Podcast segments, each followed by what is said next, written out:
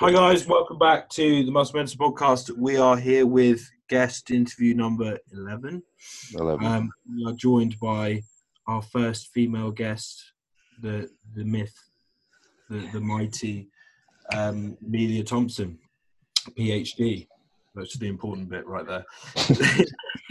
no, she's uh, she's come on to talk about some pretty cool stuff today. Um, before we get stuck into that, let Emilia introduce herself. And uh, she, she is not wearing green light blockers, so she's already dropped. That's shocking. But, um, I'm not going to sleep. How are we doing, Emilia? Give me I- a- I am. That was the briefest introduction I've ever had. It was like, this is Emilia, and now she's just going to talk about herself. That's, well, you know more about yourself than we do. Fair. Um, yeah, I'm, Oh. I'm a nutrition consultant and I work predominantly with people with disordered eating um, and also, not all of them, but I'd say maybe 80% of my clients are disordered eating clients um, and or bikini athletes um, who are potentially overcoming disordered eating um, as a result of competing and the lifestyles around it really. So I work mostly online, as you know. when when did that when did that start to tail more towards the ED type profile of client? Like, oh, the the two go hand in hand to an extent, don't they? Yeah, um, to be honest, it kind of just picked up because I went through some things myself as a competitor. Right. Um, and from my own personal experience, I realised that there was nobody, nobody vocalised it at all. Nobody spoke about it. More so nowadays, everyone, like you know, we're sitting here talking about it now, but I started competing four or five years ago, and and it was this big secret. Um, the coaches around at the time didn't care. Um, they didn't talk about it, so I kind of just fell into it because it was something I was interested in, and I had a, a I'm a registered nutritionist, so I have the like I have the qualifications and experience to look into it a little bit more. Mm. Um, and I so I have that capacity to do it, and so I kind of just fell into it through personal interest, and then because of a lot of like what I talk about on my social media and a lot of the writing that I do, um, those types of clients just started to gravitate towards me, and then it, it just kind of grew from that. Mm. I think it's really cool. Like, I, I guarantee you, every single coach listening to this now can say off the top of their head multiple clients that they've either currently worked with or have worked with in the past that suffer from a lot of psychological issues with food. So it's all around us, isn't it? Yeah, and there's not enough support for it. There's the you know you get the medical support for clinical eating disorders, um, and then but if you're somewhere in the middle, especially if you're a competitor, because it's very much looked at as we know from the outside as you're choosing to do this, just stop doing it. Mm. Um, there isn't support for it, and so as much as you can say, you know, medical disorders are outside of our realm. If we don't do that, then nobody helps these people and nobody supports it. So we have a responsibility to an extent, to, if we can, to support it. Mm. Is that why you Amazing. got got the doctor qualification so you can do that? So that was the reason why. No, I think it's cool, and I think like the stuff you post is pretty like eye opening, and there's going to be so many people out there. I think the, the the astounding thing is how many people out there that have eating disorders and don't actually realise, and they think it's pretty normal. Like, I was talking to a client of mine today who's who's who had a client himself who, and that client believed their eating was totally normal, but it was like so hideously disordered. But for them, and they and they had loads of barriers up on it, you know, against kind of dealing with it because it had become normal to them, and it is, you know, it's pretty shocking. And uh, yeah, I think it's uh, the stuff you post is very very valuable, and people out there who coach in, at any level with any kind of population will benefit from reading what you have to say um, because it's very valuable. But I think I said that like three times. I fucked up the introduction. I said valuable like three times in the sentence. It's late. As well, though, there's like research that says that like half of our population are dieting at any one point. Mm. Um, so even if even if we don't have disordered eating, we've got 50% of the population that's dieting, and it's something like half of them then become pathological dieters, and then another half of them are then develop into clinical eating disorders. So it's a huge um, there's a huge proportion of our population that are either undergoing some sort of ridiculous diet and strategies without support or then developing into disordered eating and or eating disorders so it's it's huge and it just amazes me that there's just not that much support for it. Like clinical there is of course but that kind of midway point. Do you, do you have any statistics for that number? Like I, I, I think I do. Give me a second because I actually did I, I have looked at this and I have written it down before. Um, I don't know what the paper is. It's 35% of normal dieters become pathological dieters, and then 20 to 25% progress to partial or full eating disorders.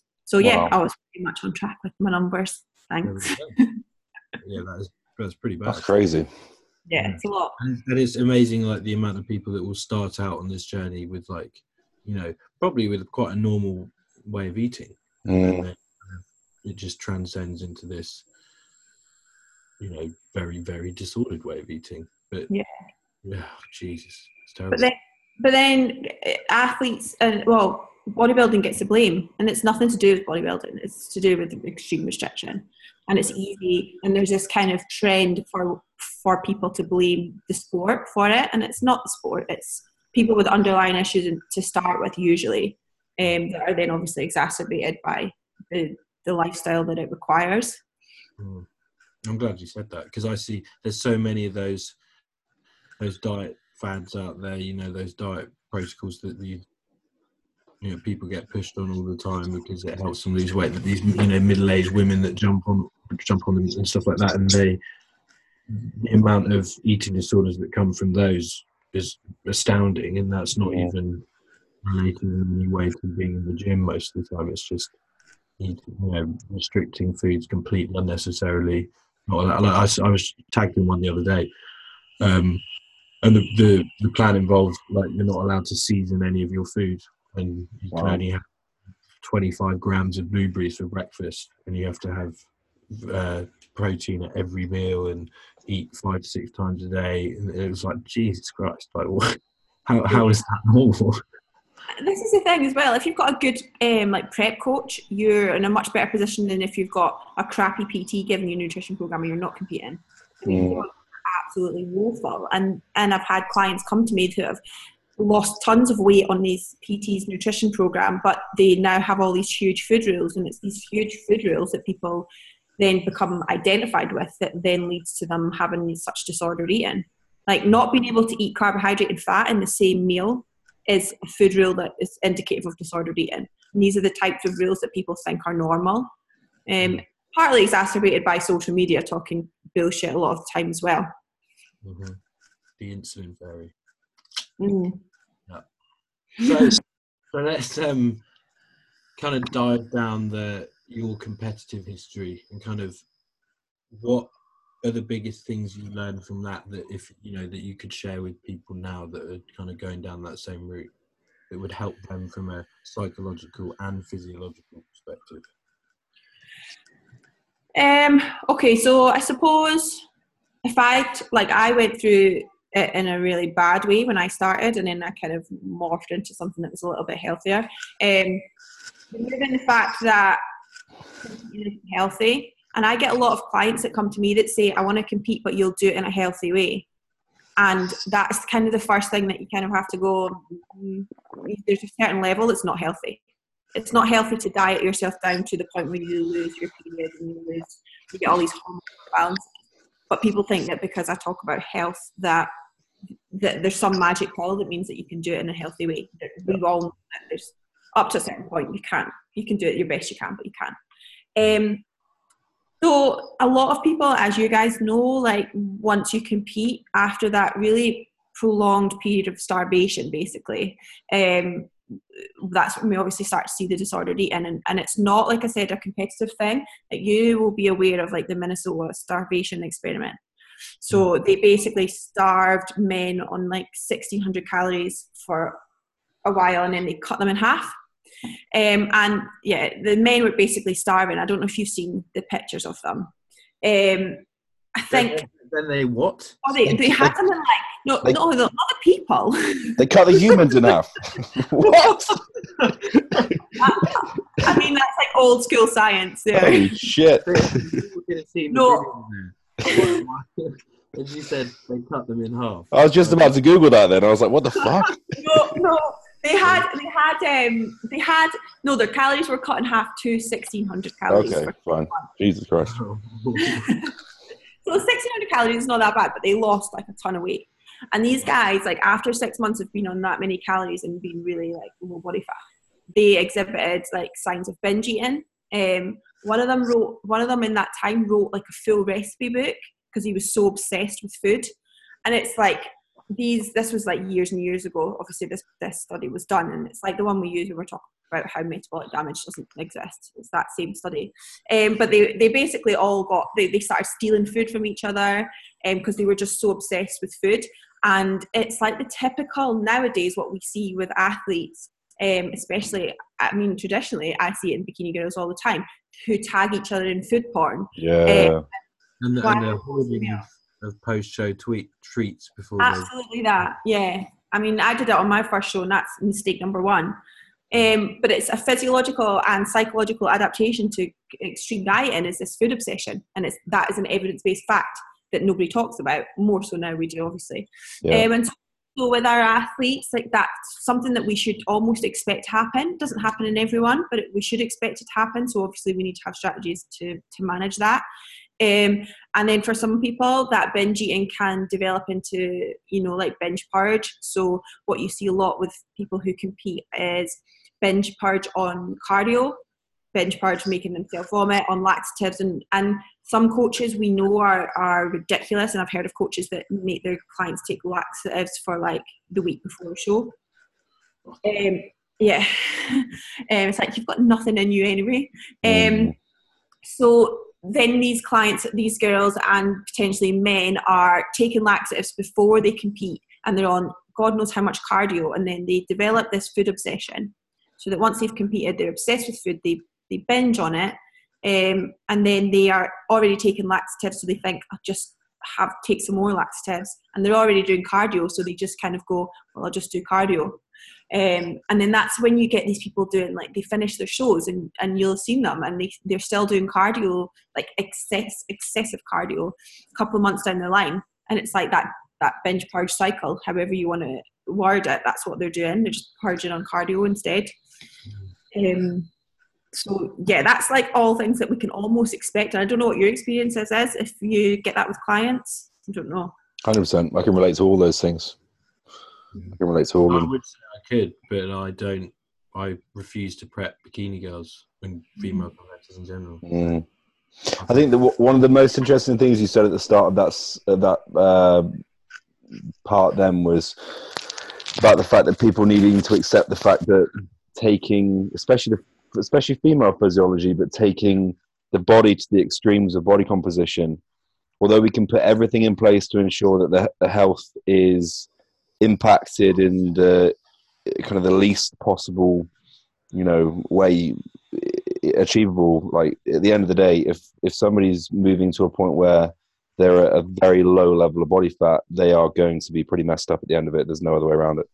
Um, and like I, i've had a lot of a lot of clients that have come to me from previous prep coaches where they've been on relatively extreme dieting approaches or relatively extreme out- output approaches. And like the thing is like you're in a sport where it's going to require a lot of extreme extreme situations. And sometimes to get the body to a place that you need to do well in a sport like this you're going to have to accept the fact that you're probably going to have to take a step back with your health the only the only impact and the the only kind of coaching variable we have there is to make sure that you've got a strategy post show to bring your health markers back into the place they should be as quickly as possible and i think from a coaching perspective the coach is only reckless if they don't have that strategy post show to do that in the first place. But they may need to take that client to that point to, to actually get them what they want, which is a pro card or you know a, a trophy or a British finals championship, whatever it might be. Um, that- that's a really interesting concept that you brought up.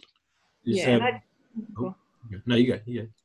And I was going to say that is something that I struggle with as a prep coach. That I say to have, I've said to clients before, if you want somebody that's going to do whatever it takes, regardless of your health, which there are some coaches that will do that, and they will get their clients in condition regardless. Then I do. I say I can't prep you for this because it's it's you can like you said you can only do so much and we have these post-show strategies in place and you know some clients might have to keep a more flexible approach so that they're not you know they're not so obsessed with food and that's all we can do but there's a certain level especially for me as somebody that works a lot in terms of trying to make clients feel more compassionate towards themselves and reduce their disordered eating I, I, do struggle with that and I do mm. have that limit where I say I can't I can't do what you need to do so you need to go to somebody that will and it yeah. breaks my heart when they do it because I can see I watch them and then I know what's happening but that's that's the sport and that's what some people and some people want a trophy or, uh, or they want their pro card more than they want their health, and that's their values. That's that's fine.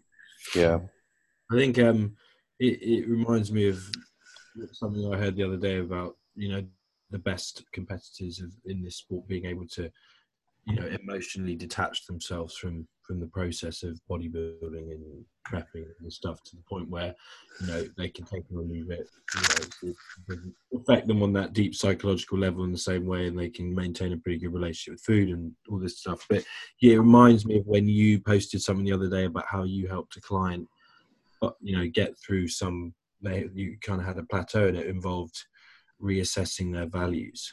Yeah. And and, and basically you know that i think that is a lot of what happens in these preps where people go through these preps and they get so focused on that feeling of looking lean and whatever it is and, and they come out of the prep and you know for them to then progress and get healthy again they've got to actually reassess and change what they they value most. Mm. and most and that kind of locks them in. So what are the uh i mean what what do you have to say on that in terms of like strategies you implement there and yeah, so yeah, I mean that's like a really kind of I guess it's more like a life coaching type technique where you get clients to to frequently reassess their values. And that's when I tend to get clients who come to me for off season and they say want to compete next year? And then they don't they change their mind because their values change. Um, it's really asking people um, what like what do you value right now? And if somebody's val- somebody only values external validation um, trophies and that challenge, then great, like compete and that's fine. But but again, it's just having that discussion with clients. Say, right, what are you going to value when you're done? Because if you've you know you've lost your relationship because you've not had sex for six months and you're a horrible person like six months is a stretch let's just put that out there but you know what i'm saying you might do a lot of shows might do eight shows back to back um, but if you've you know you've lost your boyfriend you've lost your friends because you you've taken it, you know, you've gone so far past the grind that you've got no other values in life, you need to have a strategy again in place for when you're finished, where your values are going to lie. Because you're absolutely screwed if you've got no friends, no boyfriend, and your health is screwed and you're sat at home eating 10 Pop Tarts in a row um, because you, you're so obsessed with food. So it's like, it's, it's like if you're a good coach and you have a good coach, your coach will be saying to you, what, what are your what are your goals for when you finish? And if your coach isn't doing that, then you've got to question your coach and say, why am I not like why am I not thinking about it? Not not every coach is like is obviously as holistic as I am, but just throwing it into a conversation, saying just have a think about what's going to be important to you when you finish is mm. is really crucial because especially for first time competitors, they've got no clue what they're going into at all. Mm. And especially like first time competitors, let's say, who've never been that lean and then they mm. get there and you could, and that's why I, I imagine there's cases where that doesn't work because people go, oh yeah, you know, when I'm when I've done competing, I'll I'll do this and I'll I'll have this value and, and you know blah blah blah blah, and then they get there and they're like, shit, I like being lean like this and I haven't felt this before and although I feel shit, I like how I look, so suck it. I'm gonna, you know, I'm gonna stay here. And yeah. then to that, or they, or they go, oh yeah, no, I, I was going to do that one competition, but oh, there's another show three weeks away, so yeah, I'll just I'll just hold it for that, and then they get there, and there's oh, there's another one in two weeks. Oh, I'll just do that, and then it's like, okay, now you got a problem. Yeah, and yeah, and you get that quite a lot, even with non-first timers, don't you? Um, but then again, it's values. Do you value? Do you want to look better next year? Because if you do, then you're going to have to stop. Um, and so, even if you only value competing and nothing else in life, which is fine if that's what you want to do, then again you just have to think about right well next year what do you need to do like like you guys will talk about with your clients And typically, like when you look at from an athlete perspective, the the the athletes that are doing the best long term are the ones that are competing the least as well, because they've mm-hmm. got a strategy to get better and improve, and they're they're systemized in the way they're approaching the the year. Whereas the ones that are doing show after show after show after show, a lot of that is you've just got to question why you're doing it in the first place. And like a funny thing that I was talking about the other day was the fact that like if we didn't have Instagram and we didn't have social media right now and we didn't have the kind of the picture board to have all the lights coming in, all this dopamine and all these like emotional responses, like would people be actually would the masses be competing right now to this day? I don't think it would be half as half as popular as it is now. Definitely not. absolutely not but then that's why i think that people have got responsibility to to be truthful and authentic in in what they're talking about especially like successful competitors which uh, you know not a lot of them are that honest. And although you can't make somebody be honest i do think that it's really beneficial when you've got honest coaches and honest competitors that are saying are managing people's expectations to an extent. Um, Yeah. but you can't force people to do that. And of course it's everyone's responsibility to know that social media is a bit of a lie a lot of the time. But Most of the time, yeah most of the time, it's full of bullshit. yeah Unless you follow the right people. Unless Yeah. follow. Yeah, Speaking of which, if you're not following Emilia, she's one of the good ones. um, but um, yeah, I think it's uh, like you, you mentioned, like the best competitors are the ones that compete the least, and I know it's the case on like the male circuit. But which and this all this information, by the way, applies to male competitors as well. There are probably out, people out there being like, "Oh, female competitors sound so messed up." No, this whole disordered eating applies to you too, guys. yeah I've, I've got I've got a lot of guys who suffer with a lot of issues with food. And, Yeah. and but also the physiological damage that you incur from doing this sort of Yeah. thing. Like, yes, women have a menstrual cycle to contend with, but guys, we know that it damages you too. I think they did like a study where they studied like a natural bodybuilder, and it took like a year post show to re-establish normal hormone levels, which is fucking crazy. Mm, Look at like the guys in the top level, you know, like you know, you know the Phil Heath, the Shawn Rhodens, people like that. They compete like once a year and they get stick for it because everyone's like, "Oh my god, like why don't they do this show and that show and this show?" It's like, guys, if you're in a position where you can compete once a year and do bloody well, you're doing a very smart thing. mm, And, like, the amateurs can do that as well. Like you don't need to do like show after show after show after show. Like, and and you know if you do do show after show after show after show, and you're an amateur and you've got to actually spend time coming away from competing to actually grow your physique, you're actually not really doing yourself any favors because the longer you spend doing that sort of thing, the harder it is for you to actually progress your physique. So, you know, from a logical perspective, it doesn't make sense either. Um, very straight. Well, Would you guys agree? Hundred percent. yeah. Yeah, 100% too. I, I- I just think people get so addicted to the external validation. And it, that comes down to when you prep and you lose everything else in your life that you you don't have anything else to focus on. And they get so addicted to that bloody likes or whatever it is. And it's like nobody cares. Nobody cares. And that's what i think people need to realize sometimes too. Like Yeah. your mum doesn't want you to do it your boyfriend doesn't want you to do it. Your girlfriend doesn't want you to do it. Your girlfriend probably prefers you when you're a little bit fatter. The only person that cares is yourself. Well it's true. It's true. And so i think that people also they that's maybe harsh but they get so obsessed in it that they think that it's really that they have to keep going. Mm. but no. Just uh, one thing I wanted to speak about was um, obviously with your more holistic approach. I think me, me and Luke try and adopt a lot of those strategies, but obviously you are you are known for being very very good at this. Like from a nutritional perspective, how would you approach setting up a client's nutrition when you want to be as when you want to be as as cautious as possible to not make any whether they've come from a poor relationship in the past, whether they're fresh this dieting process and they just want to get stuck into a goal of getting in shape or whatever it might be. Like, wh- what is your kind of thought process in regards to how I'm going to get them to control their energy balance, eat, eat an appropriate diet, etc. So I think people think that I am like this anti-diet, anti-tracker person. Most of my clients track their macros. Most of them do. Mm. Um, I can get clients that just come to me for fat loss and they just track and it's fine. But I, what I've been doing a lot of more recently is having clients who come to me um, who have been prepped by somebody else and they're post-show and they're a little bit off and they come and do like a, an off season with me and then they go back and prep with somebody that's going to kill them again um, and that works quite well because it, it, i can start putting strategies in place for them and they can go into a prep in a healthier in a healthier starting place and, and that tends to be what i'm picking up more of now um, but all of my clients will at least will start off tracking um, and sorry, that's my email. Um, we'll start off tracking, um, and then really just loosening the reins. So, like we, like I was talking about on the live last night. I know you guys were, I know Luke was watching it. Um, is doing things like taking away, like some people at the end of prep are tracking vegetables and they're tracking everything at the end of prep, um, and they're so obsessed with it. So, taking away, like loosening the reins on tracking, just to start off with. So, taking all of that stuff out, getting used to having like different numbers. Um, really then again removing the tracking of like carbs and fats so they're just tracking protein and their calories um, and then it's really like a phasic approach so some some i think it's really good for athletes to not track in their off season eventually. Um, the only exception really is if they really struggle to eat enough. I think obviously that can uh, that doesn't happen with bikini girls in general and i tend to i don't only tra- um, coach females but most of my clients are females. Um, or if they massively undereat, then the, intuitive was not going to be the way forward. Um, yeah.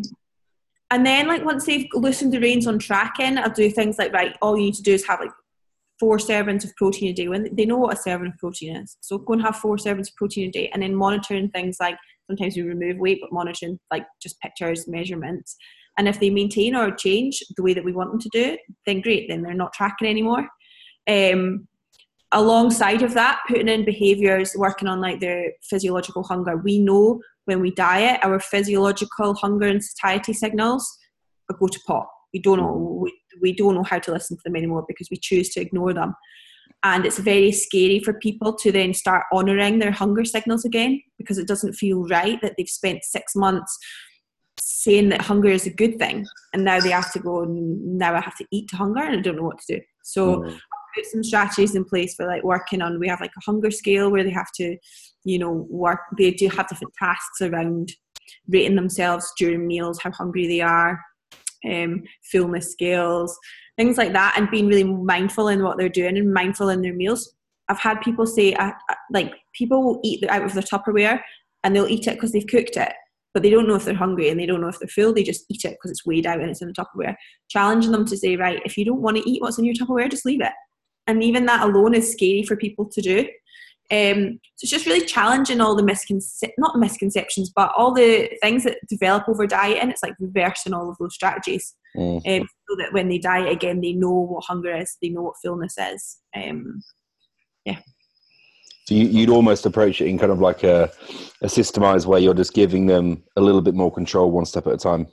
Exactly. I've never had a client that just comes in and goes, and I go, right, we're just going to scrap tracking altogether. Yeah. Um, and I'd say literally like 10% of my clients are intuitive eaters. But a lot of them come to me and then they become intuitive eaters and then they leave because they don't, there's nothing else that I can help them with. Mm. Which is a perfect scenario for you as a coach because you've made them, you've done your job. Absolutely that. Absolutely that. And then when I see them prepping again, I'm like, oh God. They'll be back. but no, it is. That's, you know, that's ideal for me. I want them to be able to eat like go on social social occasions. We know how scary that is for some people, and I don't know what it's so much like in, in males. You guys have more experience in that, um, but with women that, who have been on prep, they they feel like they can't even go out for dinner with their family, and it's forcing them almost to do it and realizing that that doesn't make a difference. Mm. Little things like that that um, I'll set them a habit that says, right, you have to go to one social event this week little things um, and it just challenges those misconceptions that that's going to screw them over in some way um, I think it's, it's still very bad among males. Something oh, yeah. I with clients is like like I, when we give well, when I give plans, I think Cal's the same as well. We we have like you know there'll be loose guidelines to each meal in terms of. I mean, there's going to be a lot of people listening to this, especially some of the some of your mates, who will be like, "Oh, they're going to be really regimented and stuff like that." It's like, no, we actually approach stuff in a very similar way. It's always lifestyle, everything like that. I'll give someone a you know plan with regards to nutrition, and there'll be uh, the macros and the macros per meal and stuff like that. and there'll be loose guidelines in terms of the types of things I want them to eat and the amount of veg and stuff like that. And someone comes to me and goes, "I get got this this week." They were like, "Oh mate, I'm going out to dinner. Uh, what should I eat?" And I was like, "Have a read of what I put in that plan." It was like 40 grams of protein from a lean protein source, 20 grams of fat from the source I want, 50 grams of carbs from a starchy carb, and two to three types of veg. I was like, "Do you think you can make that work in an evening meal?" And he was like, "Yeah." And I was like, "Sweet." That's that's that's what you need to do. And he was like, "Oh, sweet. So I don't need to go through the menu and figure out. I was like, no, you just need to eat in a responsible way, like an adult. And it was like, yeah. you know, there's a, and, and I think that the you know the way you approach it sounds very similar and very cool. And I think there's, but it is scary. I think it's crazy when people kind of, I get, you know, you get like panicked messages from clients, and they're like, "Dude, I'm going out for dinner. What do I need to do?" It's like you need to go out and eat like a normal human being. Yeah, but that's disordered eating. People that can't eat people that have fear or guilt around doing something that they've got no control over that is disordered eating. There's this huge like spectrum of it and people can think that because of social media and because of old fashioned coaches people think that that's normal to, to prioritize you know bringing scales to dinner. That's not normal. And it yeah at certain times to prep things like that you might have to do at certain times but it's not something that you should be thinking about away from a show. It's but it is disordered eating, and it's people just need to recognise that they need to challenge themselves a little bit on that. Mm. One of the one of the interesting things that I see is obviously from a from a bodybuilding perspective and the lifestyles that we will live and clients will live with we're very habitual in nature in terms of the way we live our lives. We we we thrive on routine, whether that's routine across the day in terms of what we're doing with our time, whether that's our meal timings or whatever it might be. Once you take somebody out of that environment that they're very comfortable and they, they're very accurate with so for example somebody goes on holiday that's when people completely lose their shit. Mm. and like i've seen like people that have anxiety about going away and this happens a lot as well. Um, and i used to have this to be fair until i stopped giving a fuck but um, have anxiety about just moving out of your routine and being in unfamiliar environments. Where am I going to get my food? How am I going to get this? And how am I going to get that in? And it crushes people emotionally, absolutely mm-hmm. crushes people. And it ruins the experience for them to actually go away and actually enjoy time and, and recover and rest and just be fucking, you know, present with what they're doing and the people they're with.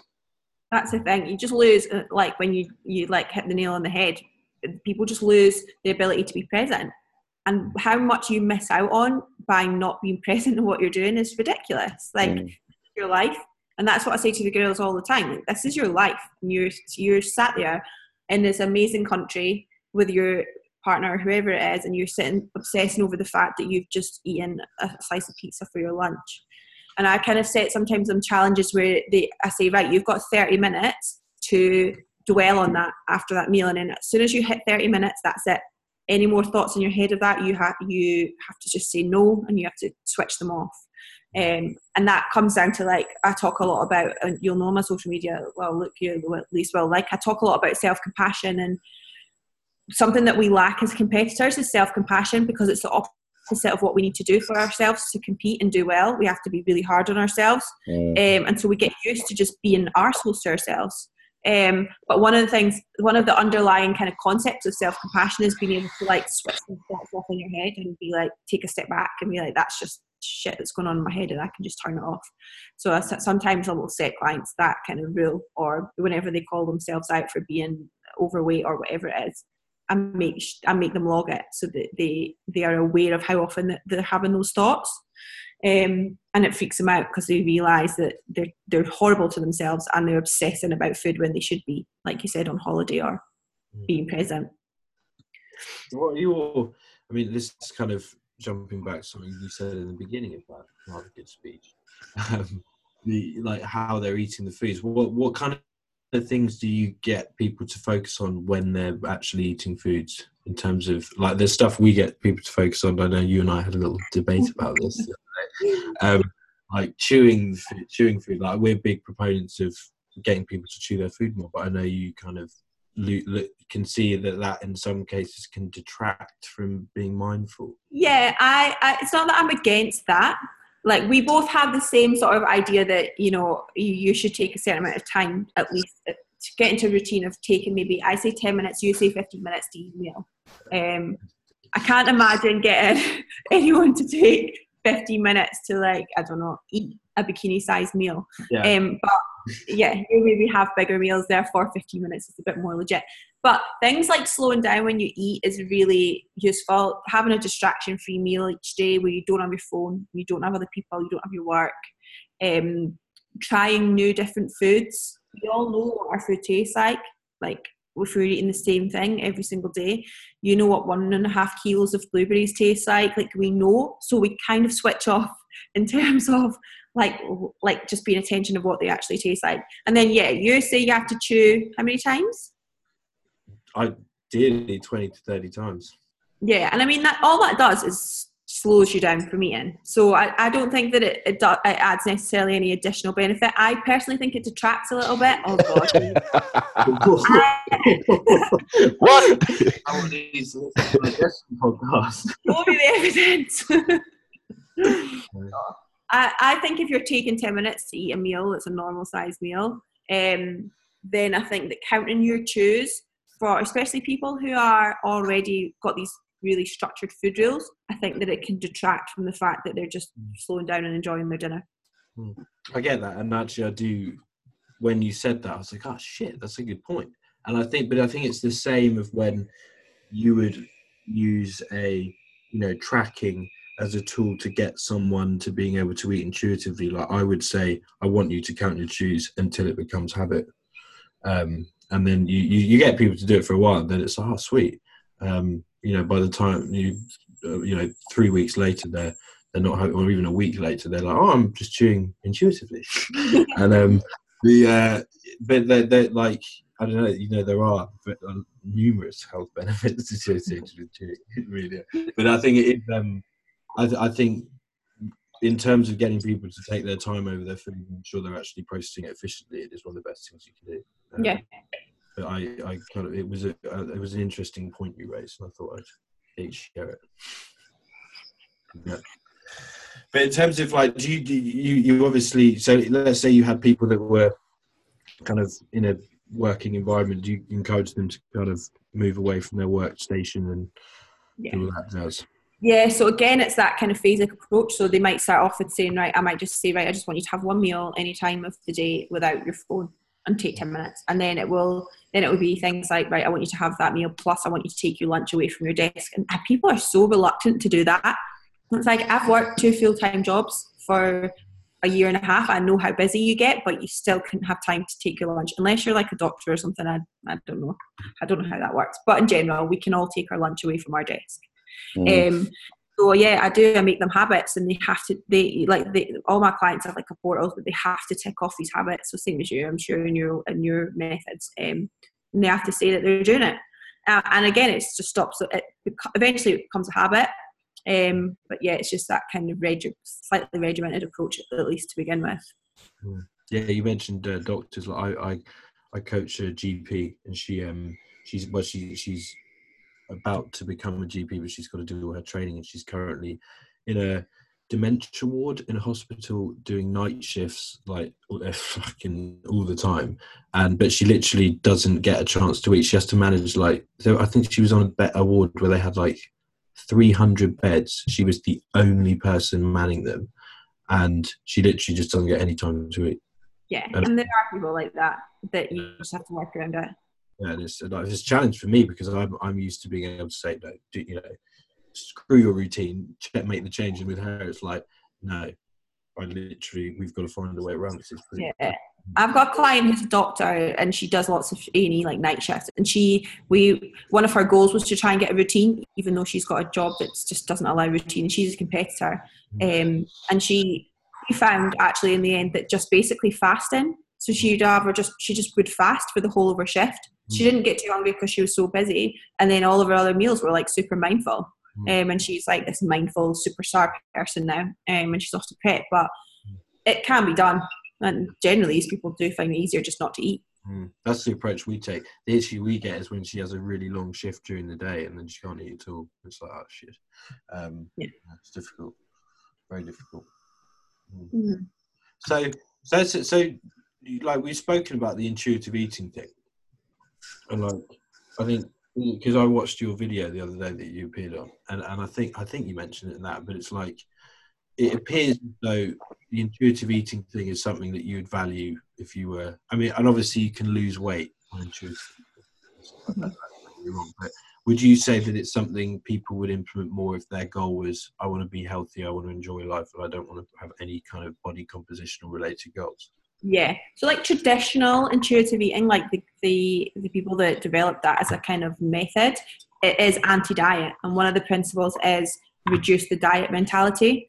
Um, and so when I talk about intuitive eating, I'm kind of in real intuitive eaters and people that, that do it and write on it will hate the way that I do it because you have no food rules. You're not allowed any food rules at all.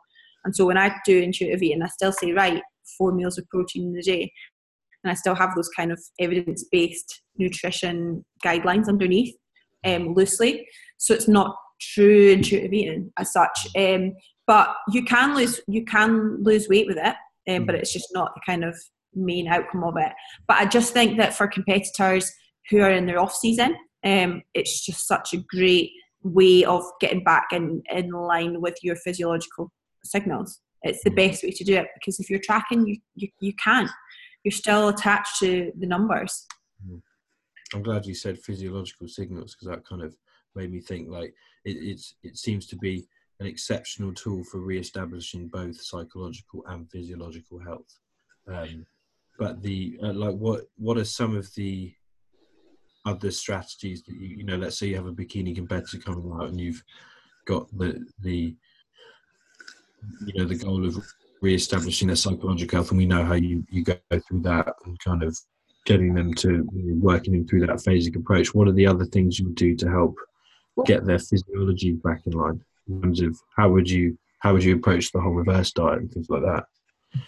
Um, oh, first note, I just want to say as well on the intuitive eating side of things is that there's loads of research that supports that the more intuitive you are with your eating, the better your self esteem, the reduced um, incidence of any disordered eating habits, your improved body confidence. Um, there's a lot of evidence to support it in terms of all of the things that we lack as competitors as it gets closer to a show. Intuitive eating is actually positively correlated with, um, so it's really useful for that. Um, but on the t- uh, on the side of like the physiological side of things, what I do with clients is it's very much dependent on the type of person they are. So obviously, I tend to have not all of my clients are binge eaters. So, but the ones that compete, they tend to struggle a little bit more with reverse dieting, and reverse dieting can be a challenge for people that have that binge mentality because what happens is they're they're so starving still. Well, starving, I use the colloquial, you know what I mean. Um, they're still so hungry and they're on these maintenance calories, and it's just there's not enough to satiate them. Um, and with that binge mentality and food obsession, they're immediately binging. Um, and so sometimes I will always try reverse diet with people initially, so put them back to like their new maintenance levels. Like I'm sure that is similar to what you do. Um, put them back to their new maintenance, and if there's a, an indication of binging after maybe one or two weeks, then I'll just give them more food because it's still overall, you know, a lower calorie amount than it would be if they were binging. If there's any any signs of them doing extra cardio when they've when I told them not to, again I'll, I'll bring their food up to try and minimise the hunger.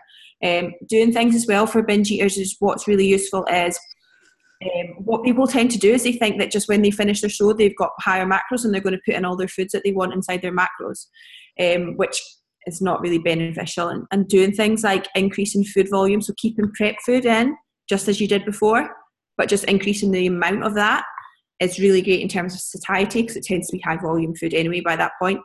Um, but also kind of reducing cravings. So I imagine psychological health in terms of its familiar food as well. Yeah, and it's just a, a, lot of the time that the really palatable food is is a binge trigger food, and binge trigger foods do exist, um, even in people that are not necessarily traditional binge eaters. That that optimal ratio of carbs and fat can be a, can be a trigger for a lot of people. Mm. Um, so I never do cheat meals ever. Um, I'll do refeeds and stuff, but I, the term cheat meal makes makes my skin crawl. Um, so I don't do that. But they do obviously have like they can go and socialise, but it's not a structured cheat meal. It's just mm. social. Um, So yeah, it depends. I tend to reverse people quite fast. If they're sticking to it, then it's much slower. And like I said, keep their foods the same and just increase the volume for a while and slowly reintroduce foods that they want. You, you'll know the individuals that you'll need to adopt a different approach with before it actually happens, though, won't you? Yeah, yeah, and you you'll know the same. You'll have clients that you know are more likely to binge. Yeah, yeah. One one thing that I have found over the last probably year or so now, I've been a little bit more like I used to be when I first started coaching. I used to be a lot uh, more rigid in the way I would structure nutrition with clients, but now I have obviously experience with more people, more personalities, more personas, more character types. Like just basically, obviously, we use the approach that works best for the individual, and I have no kind of um, dependency or or kind of alliance to any approach whatsoever. But one thing that I will use in prep is if they have certain hyperpalatable foods that they really enjoy, when it is time to introduce more calories or a spike in calories or a high day or a refeed, like I'll, I'll dip into some of those foods to actually just allow them to be familiar with them because yeah. the more they restrict them and banish them, and then ten weeks time they eat a fucking jam donut and have twenty after. Like there was a guy that had two ha- two high days last week who's in prep at the moment, and one of his refeed meals was like a normal meal, and then he had like two magnums ice creams and two jam donuts or something, just because mm-hmm. like keeping those foods familiar, although it sounds silly. Like after he's done that meal, he's like, right, the food's not going anywhere. I can still have the ability to eat them. Like it's cool. Yeah, I think that's so good as well because the again, it's that you release that food rule of that food is bad. Mm. That food's not bad because you've, you've had it and you're still dropping body fat, so it's a good food. So mm. it releases that.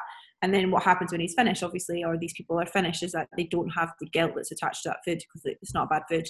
And so one of the triggers of binging is the guilt.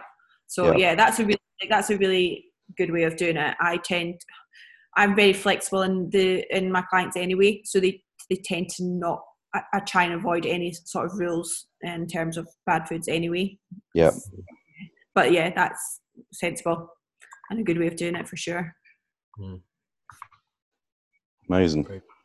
I think I think like yeah. I mean, the, like the only time that I would say to someone I wouldn't eat X, Y, Z would be if they if I know it's for that individual it causes like some sort of reaction and like actual like you know gastrointestinal issue or like bodily issue whatever it is. But other than that it's just like yeah, you can you can pretty much eat what you want people.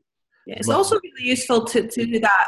Sorry it's also really useful to do that um in terms of and and I know that you don't do that because you've just said you don't but like people that are basically only on the same foods for three to four months and their gut microbiome is so um, adapted to what they're eating that they then develop all these intolerances. And so keeping that variation in and, and keeping some of those foods in is really useful for that because so many I've met so many bikini athletes that come to me and they say I'm lactose intolerant, I'm gluten intolerant, I'm all of these things, and within six months they're fine.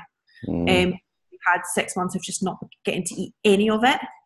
Um, but that's obviously more of an old school. I think one one thing that me and Luke have seen like firsthand, and everyone will see this as well because they're going through the same clients. But when you have these like hypochondriac, super chronically stressed individuals through prep who have every digestive regularity under the sun, and then they transition out of prep, and we just smash them full of techniques and protocols to maximize stress management and improve their sleep all of these GI regularities suddenly start to unravel themselves and disappear because the, the, the, the GI stress is being caused by you know, poor regulation of the autonomic nervous system and poor, poor management of stress.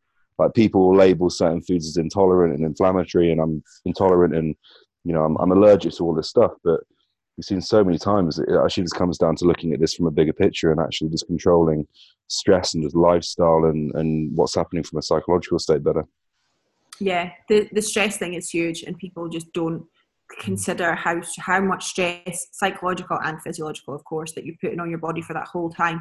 Of course, it's of course that it's going to affect your gut. Of course, it is, um, but people just don't really think about it or talk about it. Mm. And I'll clarify what I say because there's a lot of my clients that will probably like, "What the fuck?" Luke's drop like says I can eat whatever I want. No, fruits, nutrient dense foods, but it, the issues arise when you start, you know, labeling certain foods as bad and creating these terrible relationships with them. So, yes, just.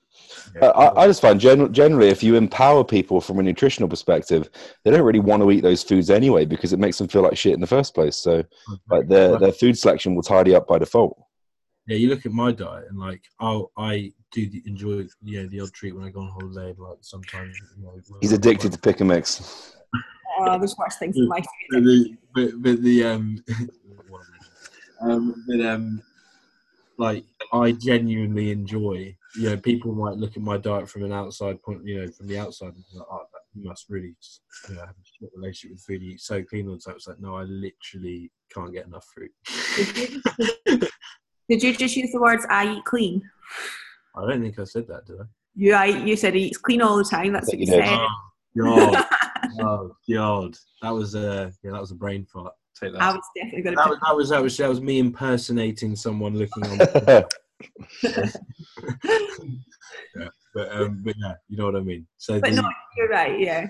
I think, and that's that's where intuitive eating wins when you get someone who intuitively eats really nice stuff, and then they go, "Oh, yeah, and I'll make room for certain things that you know conventionally might not be seen as that good for you, but at the end of the day, they're probably not that bad for you. And when you approach it in a pretty non-stressed out way, you're probably not going to get any issues from consuming them. Mm. Yeah. Which is why you get people that go to restaurants when you know they go on holiday, and we get this, and it has to do obviously with places in the world you're in and how that food is like processed and stuff. But you know, people go on holiday and they notice they have less, you know, they eat gluten and they're like, oh my god, I didn't flare up. And it's like, is it because you're in a different part of the world or because you ate that gluten when you were super chilled out you were you know socializing with friends and family and just generally having a good time and then suddenly you didn't react to it and then you come back into your stressed out kind of routine and someone hits you with gluten and you have this terrible reaction because it you know you've got that negative association with it? So yeah. it's very interesting very interesting. The brain is a powerful thing people. Very powerful. For some of us uh, there's one thing I wanted to talk about as well was like me, me and Luke have both learned off um, Luke Leaman from the Muscle Nerds, and one term the Muscle Nerds uses like least mode time. So something that's not associated with a stressor that you enjoy, that's some form of hobby or habit that you can basically keep as part of your life. And when we look at bodybuilders and people that are competing in physique-based sports, especially if they're a personal trainer, the importance of having some form of activity or hobby or passion which is outside of training, which is outside of them just working all the time, especially if they're an online coach and they're just stuck in front of the laptop all day. Like, talk to us. The I don't like the word balance because people tend to overuse it and kind of rely on it, but it is like having balance in your life and having some form of switch where you actually have time to actually de-stress and kind of clear your mind. Like the importance of having something in your life that is completely non-related to bodybuilding that you can actually be passionate about yeah and it comes down to really immersing yourself and it's the same sort of benefits that's got the same sort of benefits as as meditation does mm. because it's so immersive and it's if it's something that's so immersive that it it forces you to be present in that and enjoy it it's got that same underlying principle of just being present and and what that does for your mindset is is huge um it you know it helps reduce anxiety it helps reduce stress um, and so obviously with a lot of my clients they do meditate and they do those things um, but but a lot of them don't want to do it and it's and it's the same thing it's just under a different name where they have to go off and do something that they love once a week. But i think one of the issues with that is that it ha- it's not it's not celebrated in the industry. Mm. it's not celebrated to go off and like you said you don't like the word balance. It's like well what so, nobody talks about the benefits of just going off and being normal. Mm. I got abuse the other day for going on a night out and drinking tequila, and I know it's because of the tequila, but it's like that thing where it's like it's not celebrated to to go off and do something else, and like you've just said, how important it is, but nobody talks about it. So I'll, your, go on. I was gonna say, what are your hobbies? What's your like your go-to things that help with with that balance? I, I meditate obviously i meditate every single day twice a day sometimes um, which is i don't know if you can call it a hobby but it's a habit and it's very immersive um, and it hugely hugely improves my self-compassion my equanimity, so my ability to just stay chill. Like I'm a naturally really stressy person, but now I'm I'm pretty chill in most stressful situations usually. Um, so uh, yeah, that's my that's my main thing, and obviously I go out quite a lot, and uh, nowadays I go out quite a lot and drink sometimes. Makes cheesecakes as well. Lots. And, and I love ba- bacon. For me, is so immersive. I love bacon because it's like Yeah. science, food, soul. I love it. Yeah, so baking's the, the, the you know the what that in terms of that was one of the things when we were on Muscle Nerds and Luke Leaman kind of at the beginning he was like I think it was at the beginning or maybe it was when he came on to talk about it but he went round and he was like what's your hobby and there was this you know room full of 50 coaches and went around and he was like what's a hobby and everyone like I, even I at the time was like training and then it's Mm. like tra- training training training and then you get one person and they're like I think I remember one guy who was like I play the oboe and, he, and everyone was and then we got round and there was a girl who was like, I pole danced. It was like, yeah, all right. And that's then hard. like ninety-eight percent of the people in the room, Oh yeah. their, their hobby was trading, and he was like, get yourself get yourself a new hobby because you've got to find something that's completely unrelated to your work. That you know, so people and these competitors are saying, they'll you know, they're like, what do you do to unwind? And they're like, oh, I train. it's like, yeah, well, that's not really, you know, that's what that's the job. So when you um you know, baking's obviously yours, slamming tequila. um, like I, I'm starting to learn the piano again. I've just found that. Um, are you, um, uh, you know, I like watching TV shows and films. Like that's that's a hobby. Like Cal, what, what would you say yours are, other than walking I've, the I've got I've got a dog. I just go I just go outdoors and walk Rosie. That's my time. Yeah. Yeah, so it's like things that are actually productive that completely take people's minds off what their day-to-day life mainly involves. I think that's pretty good. Yeah, I went. I, I like to go walking. I went walking the other week. I don't know if I told you this, Luke. And I, I just put, left my phone, and then I just walked. I just stopped somewhere randomly in North Wales and just walked for like three hours. You left your phone, so how did you count? So I turned it off. I turned it off. I put it on airplane mode and turned it off. But yeah, I'm not that stupid. I've got awful No, memory. How did you track, how did you track your steps, Emilia? I don't do that shit anymore. I'm intuitive. Yeah. no Fitbit for me. Yeah, um, no, that's uh, But yeah, you're totally right. You're totally right. Powerful stuff, people. And like, like you, you tell people to do that. So like, I encourage people to, you know, like when we we have like a lifestyle and sleep strategies sheet, and one of the things on there is, you know, have a have an Epsom salt bath a few times a week, or even just a hot bath, because we know that that's correlated with improving deep sleep and overall sleep quality. And I will say to people, I want you to in that bath either meditate or read a fictional book, because reading a fictional book is a great way to encourage escapism. You know, getting taking your mind off everything you're thinking about with regards to your work and daily life stresses. Crazy. And it's so Yeah. powerful. Yeah, and one thing on that as well, like journaling is really useful, and it's really useful for people who, again, people with disordered eating to Mm. to get the stuff that's in your head out of your head, and you can do that by reading fiction, by walking the dog, by playing piano, but journaling as well is fantastic just to get it out, um, and then it's do- then it's in a book and it's away from your thoughts. Um, it's just an, it's a really useful tool for people that that suffer with those thoughts that lead them to binge. I, I love the fact as well, like the stuff that you've just said, the the kind of the hesitancy that people that haven't done any of this stuff before to implement them. When you tell them to journal, they're like, "Oh, that's that's stupid. Like it's it's hippie. Like I'm never going to do that." And then a year down the line, they're actually doing all that stuff, and like they've just improved the quality of their life significantly. Like the amount of times I've had clients that have been resilient to a lot of these protocols and techniques in terms of stress management and just being more present and more self-aware and being more mindful and then like they start to implement small things and then after a while they're like the most fucking self-aware like self-love person in the world because they they actually appreciate the importance of these little things Yeah, mm-hmm. yeah. We put, we put that on our on that same sheet. I mm-hmm. reference like you have the bit at the bottom, and it's like I want you to do a to do list and a and a gratitude list every every night, a gratitude log. And it's um and I always say to people, I don't know if you do this, but I, I, on that sheet I've written do it with your non-dominant hand, so you actually have to really internalize what you're thinking about. Yeah. Some people that just scribble it down. I say, if you're right-handed, use your left hand, and they literally you have to you, you if you try it, you have to concentrate so damn hard on what you're writing that it actually it helps a lot in terms of getting the thoughts actually to the front of your mind. And Gratitude, Yeah, gratitude is everything. Obviously, I do it on my story every single day, um, and I do it obviously away from my story as well. But it's again, it's an evidence-based technique. It's evidence-based. There was a study that was done, and it was like they showed people um, traditional like Fitspo Instagram pictures.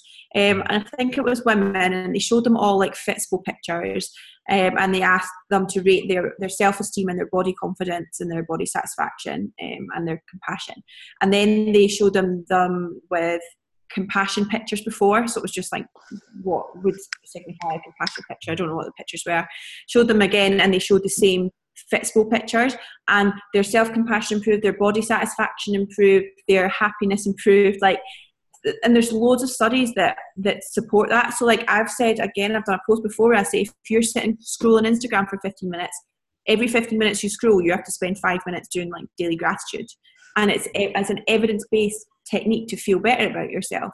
And if people are not doing it, and it's like why you choose to not feel good about yourself. You know, there are ways there are ways to make yourself feel good. Mm. You're just not doing it. Mm. It's crazy. Like I get clients. I had a client when I first told him that this was months ago. Now absolutely loving like the gratitude log. But he um he was like, oh, I don't I don't have anything I'm grateful for, and I was like. Jesus Christ! I was like, yes, you do, and I was like, and it can be as small as you want it to be, and like, and it, and it got for him. He literally had to go as small as like, I like my hair, I like, my, you know, I'm grateful for my hair, and like, and like really all things like that, and then it kind of snowballed into now he's actually picking pretty big things in his life that he's grateful for that he was grateful for before, but he didn't really recognize that. Mm. Yeah.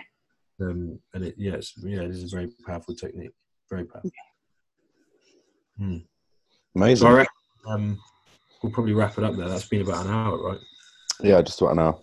Yeah. So, thank you, Emilia. It was awesome. Let, us do one thing. Let's do the um, so on the topic of uh, like ED and being mindful and being present? Like, who are the top three people that you've been inspired to kind of shape your craft and go on the path that you've gone on? And Who are the top three people in your life, or the you know, who are they in terms of that, that have kind of inspired your way and who you've learned off? I was literally about to ask that. yeah. Like mind. um, good question one of the best researchers is somebody called Jean Kristeller, and she did a lot of work in like 2000, 2010 onwards on mindful eating. She was one of the first researchers that I started looking at. So Jean Kristeller. Um, on the more mindfulness side of things, Eckhart Tolle is like, don't know if you have you heard of Eckhart Tolle? No, I have. He's not a researcher. He's um, I don't think he's a, he's an author, and he's yeah, that's why I've heard of him. Yeah, yeah. Yeah, he's fantastic. He has a book called The Power of Now, which is yes, I would recommend to everybody to read. It's fantastic. It's very much about um, being present and the ability to listen to the voices in your head and talks about the ego a lot. Really, really great. Um, so he's been a huge influence. Um, research wise as well, there's not really anybody that does a lot of research into this um, other than Jean Kristeller. I'd say probably an, another author um, yeah.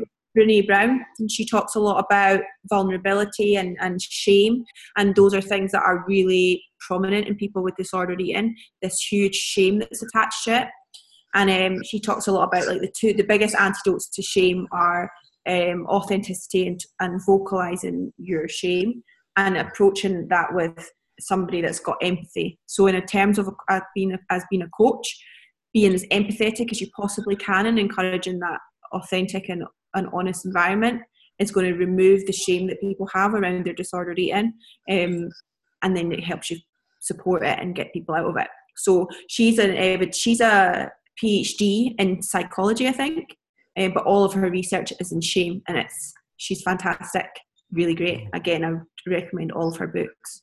As i say so on that note let's do because i know you're a bookworm let's mm-hmm. do top three books for people that want to like you know think about themselves in a different way or, or any of this stuff? Probably these people. The people i've just said. It's a bit boring but um specific books. okay so power of now the power of now eckhart tolle. Yeah. brene brown rising strong. Yeah. And what's the third one? There's one that's there's one that's called um, this is really spiritual, and I don't think that people listen to this will like this one. But it's called the Untethered Soul, and it's it's great. It's about, again, it's quite spiritual, but it's all about self compassion. Sweet. And she, she she failed to mention Lord of the Rings, but that's obviously in there. Well, not. but no, that's um. It was awesome, awesome to chat to you. And um, where can uh, where can people find you, follow you, get in contact with you? Um, Instagram is the best. It's just Yeah. Emilia Thompson PhD. Mm. Forward. And she just hit the big forty thousand followers. I Boom. did. I did. It's cool because it just means that people care more, care less about bullshit these days, which I which I, I like. Uh, it's very nice. Right, that is very true. And, uh, but yeah, thank you for coming on. That was awesome. Thanks for having me. People are going to find this one valuable. So, all the Hopefully. competitors out there that think that this doesn't apply to them, it applies to you. It on board. It definitely does. Yeah. Thank you. Anyway, we'll catch you next time. I don't think we even need to do a disclaimer for this one because this was all. Uh, No. there was any medical advice given here. That's Mhm. all right. But um, you don't need. Yeah, so you don't need to consult your GP before starting to love it. But uh, but no, cheers for coming. Cheers for listening, and uh, we'll catch you next time.